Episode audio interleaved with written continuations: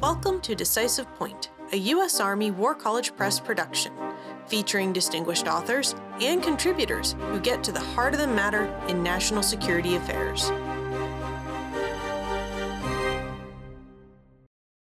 Decisive Point welcomes Dr. Austin C. Doctor and Dr. James I. Walsh, authors of The Coercive Logic of Militant Drone Use, featured in Parameter's Summer 2021 issue. Dr. Doctor is an assistant professor at the University of Nebraska, and Dr. Walsh is a professor at the University of North Carolina at Charlotte. At first look, it seems like drones would be very useful to militants, kind of like a poor man's Air Force. But you found that militant groups don't have powerful reasons to use drones systematically for strategic bombing, such as in denial or punishment strategies. Can you expand on that? Sure, this is Jim. I can take the first stab at that. To think about this question, we draw on work that analyzes the effectiveness of air power, which, of course, until now has been largely used by states in interstate conflicts. A big difference between states and the militants we analyze is that militants are generally much weaker than the governments they oppose. They have fewer soldiers, less financial resources. They often have difficulty controlling territory, and we think that that shapes their assessments of different types of air power strategies in important ways. So, for example, denial, which is targeting enemies' military sort of center of gravity, you know, trying to wipe out military effectiveness sort of over the horizon, is quite challenging for militants because they're weaker. So, it's harder for them to sort of muster and defend the logistics they would need to carry out such a campaign. It's hard for them to pull together large fleets of drones that would be really effective in a strategy of denial. They'd have to secure airstrips from enemy attack, and those airstrips would probably be pretty easy for the adversary to identify. They'd have to hire technical personnel and so on and so forth. So denial seems a hard goal for most militants now and in the near future. Punishment, which is instead of targeting your enemy's military and political center of gravity, is targeting the enemy's population, civilian population, right? Persuade them to no longer support the conflict. That might be more feasible because maybe you wouldn't need as large a fleet of drones to achieve that. But there are other considerations here as well. So militants might worry about a backlash effect in which attacking the enemy's population in such a way with this novel technology would actually mobilize them to support the government and to fight harder against the militants. It might also mobilize foreign supporters to rally behind the government. And the other thing to think about throughout is that militants need to compare the utility of drones to other types of force that they could use. So, for example, for punishment, there are lots of other strategies they could use, like terrorist attacks or suicide attacks, that might better signal their resolve and be easier to carry out in a clandestine way. So, we think that the utility of drones for militants is more likely to be at the sort of theater level. Some militants can use them for interdiction, which is robbing battlefield forces of needed supplies and logistics. We've seen a number of examples of that in the Middle East, and then also using them for close air support. Islamic State militants in Iraq and Syria have used these small commercial drones in those countries to really serve as an assist or a supplement to the ground forces that they've deployed there. I'll stop there and let Austin tackle this too.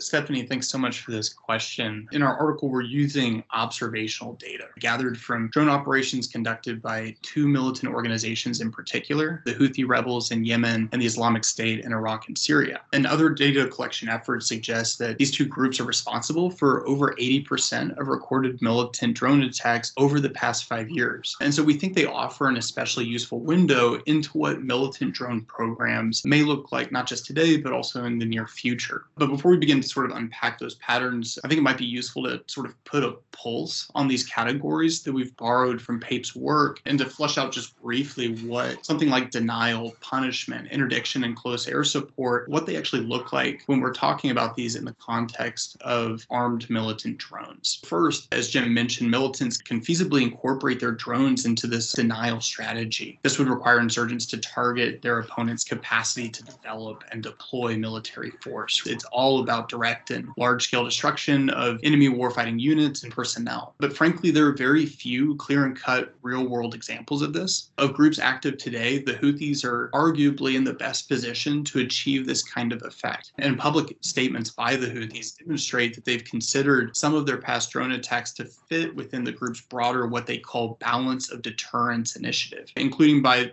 or, through their early claiming responsibility for the 2019 attacks at the Saudi Aramco facility. But even the Houthis have been limited in achieving a true strategic denial through drone attacks alone, in part because of the relative strength of their missile program. Rather, our analysis finds that Houthis have, have mostly used their drones to disable air defense systems and strike pseudo soft targets like airports and critical infrastructure, where their missiles, on the other hand, tend to do more of the heavy lifting against more traditional hard targets. We also know that militants can use drones in something more akin to a punishment strategy, where enemy civilians are deliberately targeted to lower morale. And, and while civilians have been killed in militant drone operations, there are relatively few examples of militants using their drones to target civilians directly. In fact, some groups seem to actually go out of their way to avoid mass civilian casualties. Going back to the Houthis, in June 2019, for example, the group released a poster directed at Saudi civilians that cautioned them to avoid airports and military locations. They began a sustained strike campaign against Saudi regional airports that same week.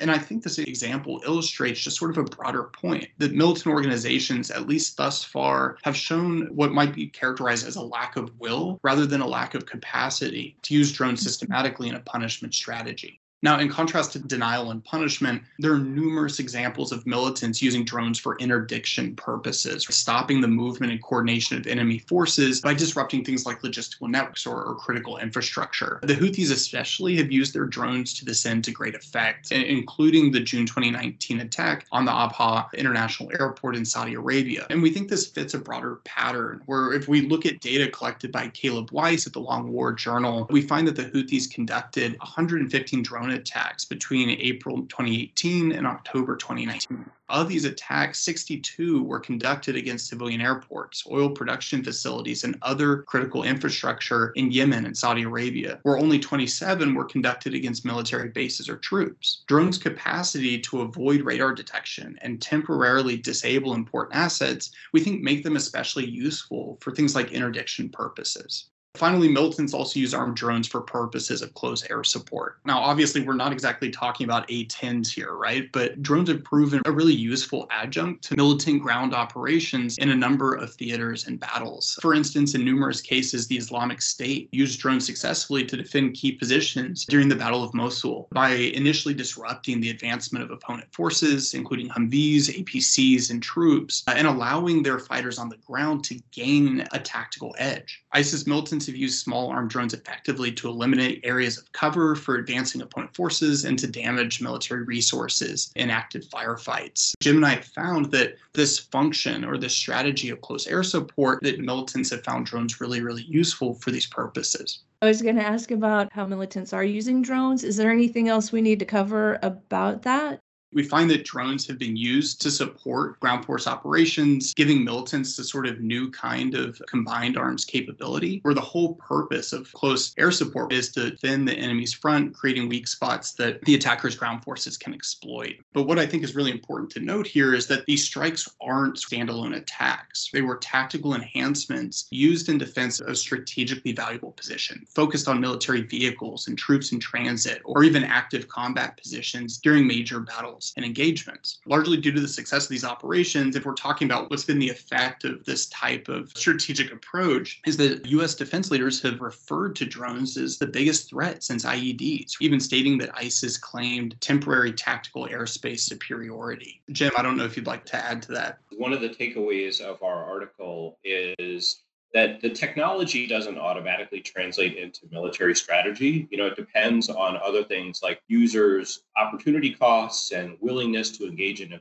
particular strategy and their larger strategic aims. For example, if we think in our paper, we're looking at relations or conflicts between militants and governments, militant use of drones, but if you think about state use of drones, they can certainly be used for things like denial strategy. So the US drone campaign in places like Pakistan is largely, I think, a denial strategy, like targeting the leadership and the militants that are actually in the group and using the technology like the ISR and the very carefully targeted munitions that drones are equipped with quite effectively in that context. In this case, the, you know, the United States is highly capable, right? Has fleets of drones, has, at least until recently, lots of places where they could base them. They're really long range drones and things like that. You can't read the strategy off the technology directly, but you have to think mm-hmm. about the political and military goals of the user as well. I'm thinking more non strategically. Are drones also useful in that arena for militants? They definitely are. I think some examples that Austin cited are good illustrations of that. We discussed militant use of drones against other militant groups. Mm-hmm. That sort of conflict is more equal in terms of the capabilities of the adversaries. It seems possible that where two non state armed actors are fighting against each other and they're roughly equal capabilities, they may use these drones in different ways than when they're using them against more capable state actors.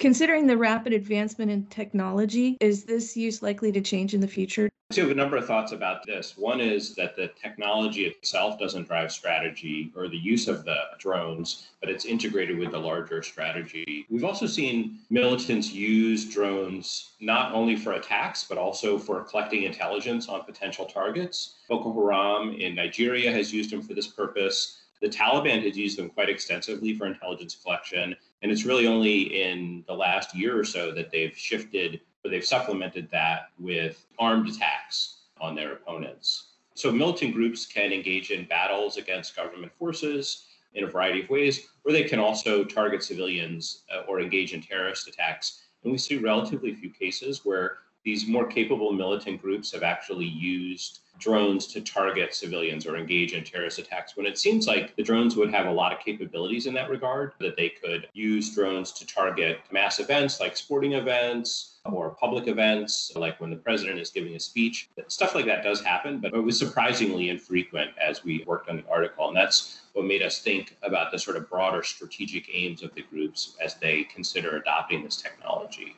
in terms of sort of thinking about what its drone usage by militant organizations may look like in the future, I think it could be useful to briefly summarize about what it looks like today, where we know that weaponized drone activity is really dominated by a select few handful of militant actors and almost exclusively in, in the Middle East. I think looking forward to the future that we should be on the lookout for more militant groups adopting drone systems, both for weaponized and as Jim mentioned, ISR purposes. Over the past two years, we've already seen the number of drone active militant organizations increase. Relatedly, I think we need to be on alert to the intergroup diffusion of drone tech and also know how to militants active in other global regions outside of the Middle East, particularly in sub Saharan Africa and, and Central Asia. There's one other point as it relates to the future use or application of drone systems, just to take note that a number of experts, including those in the US defense and intelligence communities, expect that the frequency of urban warfare will increase. And Jim and I have found in the process of doing research for this article that the urban battle space tends to lend itself to drone use. For example, militants operating in an urban setting are less concerned about, say, commercial drones, uh, more limited flight range. Drones are more difficult to detect and are naturally designed to avoid physical obstacles, right, that can inhibit things like small tactical unit or vehicle borne or armed convoys. In, in other words, the urban terrain limits or removes many of obstacles that would otherwise limit the expected value of drone operations. And should urban warfare increase in frequency, I think we need to be mindful of the fact that drones utilized by non state actors can be used especially lethally and effectively in these battle terrains one drone related technology that's often discussed is swarm. So you have multiple drones that are closely coordinating their activities with each other, and that magnifies their effect. So there's a concern that militant or terrorist groups could adopt this technology. I'm kind of reluctant to predict the adoption of technology, but I'm going to go ahead and do it anyways and say that that seems like a not so immediate threat for a couple of reasons. One is that technology is a lot harder to develop and implement than operating a single drone with a single operator because the drones need a lot of pretty advanced artificial intelligence and a fair amount of autonomy to operate in the battle space effectively. And states like the United States and China are working on this technology now, but to my knowledge, have not perfected it. And it seems like militant and terrorist organizations, their ability to adopt that would be farther down the road. Also, related to that is the fact that a lot of the drones that the militants use are commercial drones or modified commercial drones. And it doesn't seem to me that there's a lot of civilian applications for swarm technology that could be developed and diffused across international supply chain that militants could access. So the just the availability of that seems to be a, a longer distance problem than an immediate one. Stephanie, thank you so much for for your time letting us be part of this. We enjoyed having you. Thanks for coming on the podcast. Thanks for your contribution to parameters. Thanks so much for doing this, Stephanie. We really appreciate it and look forward to listening to the final product.